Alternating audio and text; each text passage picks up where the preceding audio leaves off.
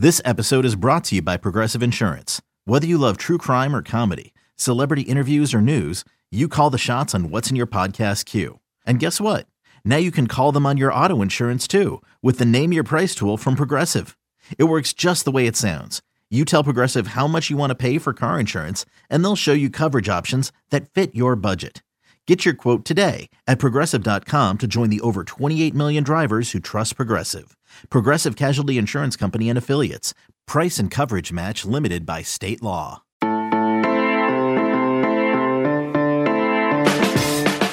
Good morning. It's Monday, August 17th, and you're listening to the College Football Daily. My name is Trey Scott. Pat yourself on the back. We made it through the weekend, and this time a week ago, we really didn't make it through the weekend, and we are bracing for an Armageddon. And so things are looking a little bit better this week, just on the account of of making it through Saturday and Sunday. We have a lot to unpack this week on the College Football Daily. Today's episode is actually going to be a snapshot of a conversation between Steve Wiltfong and Mike Roach regarding the fact that the number one player in the class of 22, five star quarterback Quinn Ewers, committed to Texas on Friday. And that's a big deal because Ewers is getting praise as the best quarterback prospect at this stage of his development since Trevor Lawrence. And for Texas, he is on track to be their first number one overall signee since Vince Young nearly 20 years ago. So we're going to get to that conversation between those two experts here in a minute. But I want to run down a few of the talking points from this weekend because just because you know, it wasn't horrible doesn't mean that we didn't have a ton of news pop up. First of all, Justin Fields, whose Ohio State Buckeyes were benched by the Big Ten last Monday, created a We Want to Play campaign petition with over 120,000 signatures at time of this recording Sunday afternoon, probably soared to 200,000 by Monday morning. Fields writes in the campaign that we, the players of the Big Ten, together with fans and supporters of college football, requests that the Big Ten Conference immediately reinstate the 2020 football season. Allow Big Ten players and teams to make their own choice as to whether they wish to play or opt out this fall. Allow Big Ten teams who choose to opt out of playing a fall season to do so without penalty or repercussion. Unquote. We'll see if this turns into anything. It's a campaign that follows sharply worded letters from the parents of Ohio State Penn State, and Iowa football players to the Big Ten, where the parents expressed their disappointment that their sons' voices were not heard last week during that hashtag We Want to Play streak on Twitter. And they want some transparency from Commissioner Kevin Warren into what exactly went into the, into the decision to cancel the fall season. When the Pac 12 canceled their season, they trotted out medical experts and, and really sort of gave the goods. Kevin Warren has been MIA since all of this happened last week. And people want answers and some consistency and again, some transparency. Speaking of that, the NCAA, which has no jurisdiction over college football, really, uh, the, at the Power Five or FBS level, continues to try to bully the SEC, ACC, and Big 12 into sitting this fall out. Chief Medical Officer Brian Hainline told CNN this weekend that, quote, right now, if testing in the U.S. stays the way it is, there's no way we can go forward with sports, unquote. Hainline later doubled down, saying, We're not in a place today where we can safely play sports, unquote. But sure enough, Dr. Hainline, you probably saw that the FDA stamped a saliva based coronavirus test with its seal of emergency approval on Saturday, and that the expectation is that this test, which was developed at Yale and funded by the NBA and the NBA PA can be almost immediately scalable to labs across the country, like in the next few days or weeks. The tests are designed for widespread use, are cheaper than the swabs, and yield results well within a 24 hour window. And if you're trying to play college football that this fall, that's what you need. This could be a game changer for the fate of fall sports, NFL, college football, and is exactly the type of testing advancement we've been hoping for. You can guarantee this will be a massively big topic this week in college athletics. And that's good because it can't get here soon enough.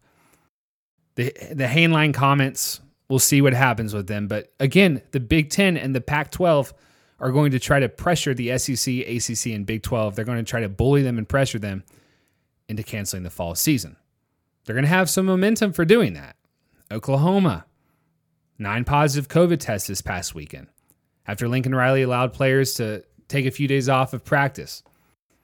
Plus, there's the fact that college campuses, as they open up, as they are this week, outbreaks are inevitable, as are near viral photos of unmasked, unsocially distanced students, as seen in Tuscaloosa this weekend in a photo tweet shared by Bama lineman Chris Owens.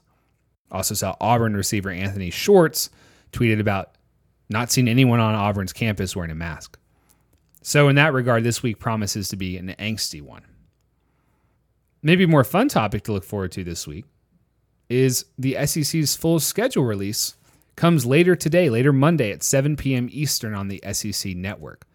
Feels like they've had nine schedule releases for the SEC, but this is the full one. We already know the cross divisional opponents.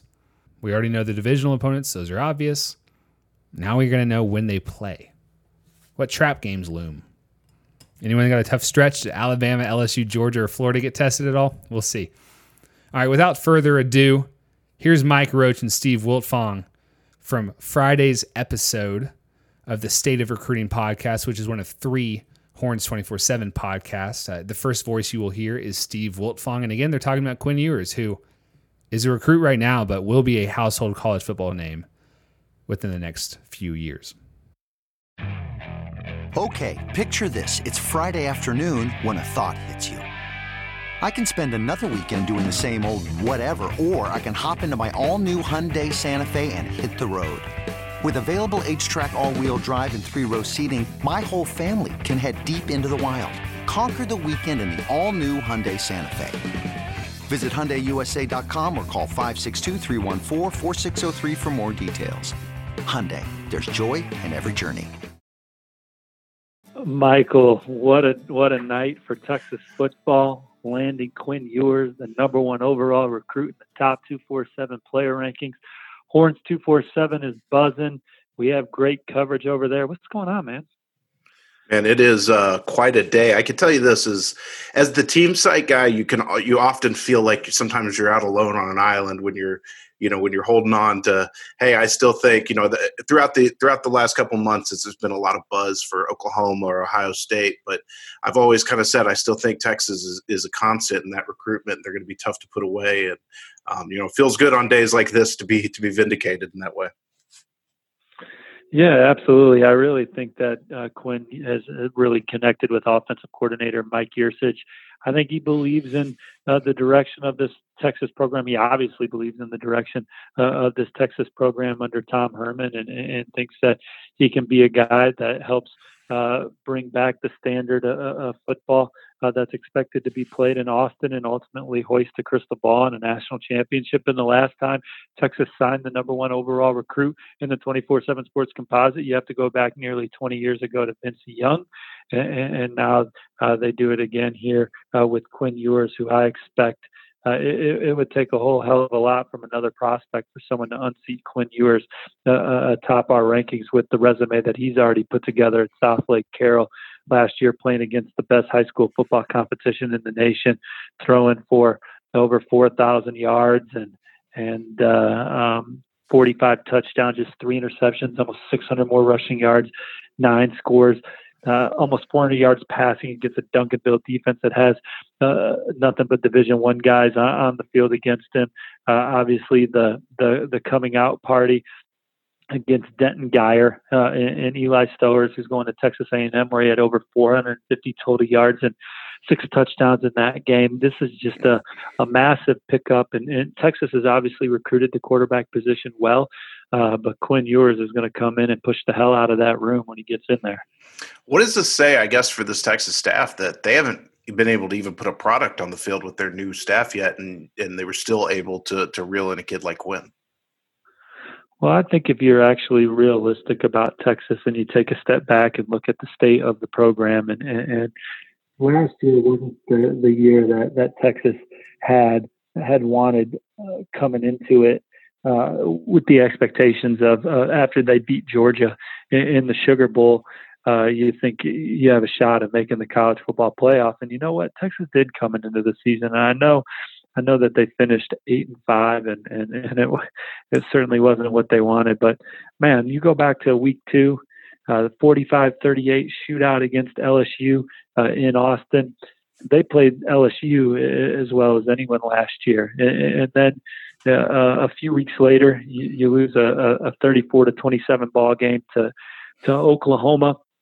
You're a young football team, and everything that you had prepared for for the last year at that point has basically been wiped off the table. You, you can't, you really can't win the national championship in, anymore. You can, you can come in there that next day and look at your your your team at four and two and say, hey, everything's still in in, in front of you um, if we go out and execute on the field. But that's hard for for for these players to um, you know rally around as young people, and and they had the tough one with Kansas, and then they lose to TCU, lose to Iowa State, lose to Baylor. None of those are bad losses, uh, in my opinion. Um, and uh, but with the way Texas recruited, they had two number three ranked recruiting classes in a row and another top 10 class i think it's number nine so those three those three uh, um, classes now make up the bulk of the roster. You still have Sam Ehlinger under center coming into the to the year. I think Texas has a promising football team. They finally have some offensive linemen that are going to get drafted. It's been a long time since that's happened. Uh, and, and, so I know eight and five to the outside, it's easy to kick dirt on Texas and make fun of the we're back and, and, and all of that. Um, but I still like the trajectory of, uh, of Texas's program with the way they've recruited. Um, and uh, I just think last year was more circumstance. And I, look, I, I, I get it. Someone could come in and say, well, if my aunt had balls, she'd be my uncle. And, and Texas lost all those games. But uh, I think they were in those games. And, and if it goes, if LS, that LSU game goes the other way or that Oklahoma game goes the other way, uh, all of a sudden Texas sure as hell had an eight and five last year. The kids would respond better, and, and they're an older, more mature football team this year. You talked about um, you know the the recruiting classes top three two years in a row, a couple years ago, top ten last year. Um, obviously, the the race to get to number one that's something you chronicle month in and month out, and it's tough. It's tough to get there. It's very competitive, but landing the number one guy in the country is a good start. What do you think this could do for maybe Texas as far in the in the rest of the twenty two class? Well, Quinn Ewers is going to be the lightning rod recruit in that class, particularly in state. So now all of a sudden, if you're an offensive player in the state of Texas in that 2022 recruiting class, you, you seeing Quinn Ewers in, in the fold for the Longhorns, uh, you know what that that means for you potentially uh, as a skill player or offensive lineman. So you get a jolt there. I do think that Quinn Ewers' personality is one where he is going to be a good peer recruiter, and that is also going to help Texas in that regard. And look, this Texas staff is has has been recruiting at a high level. They have the number one class in the Big 12 right now in the 2021 rankings, and really it seems like, like a down year right now. Mm-hmm. So. Um, uh, this is just a massive pickup for, for Texas to help them finish 2021 strong and go into 2022.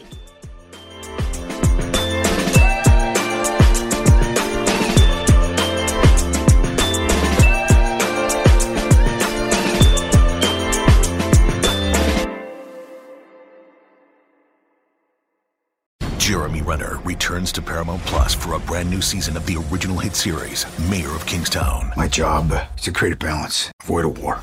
From executive producer Taylor Sheridan, co-creator of Yellowstone. There's some new players in town, and they brought the plague. And Antoine Fuqua, director of Training Day. I know it's always been a war zone, Mike, but this is next level. The mayor is back in business. Are you warning me? You're going to find out. Mayor of Kingstown. New season streaming June 2nd, exclusively on Paramount Plus.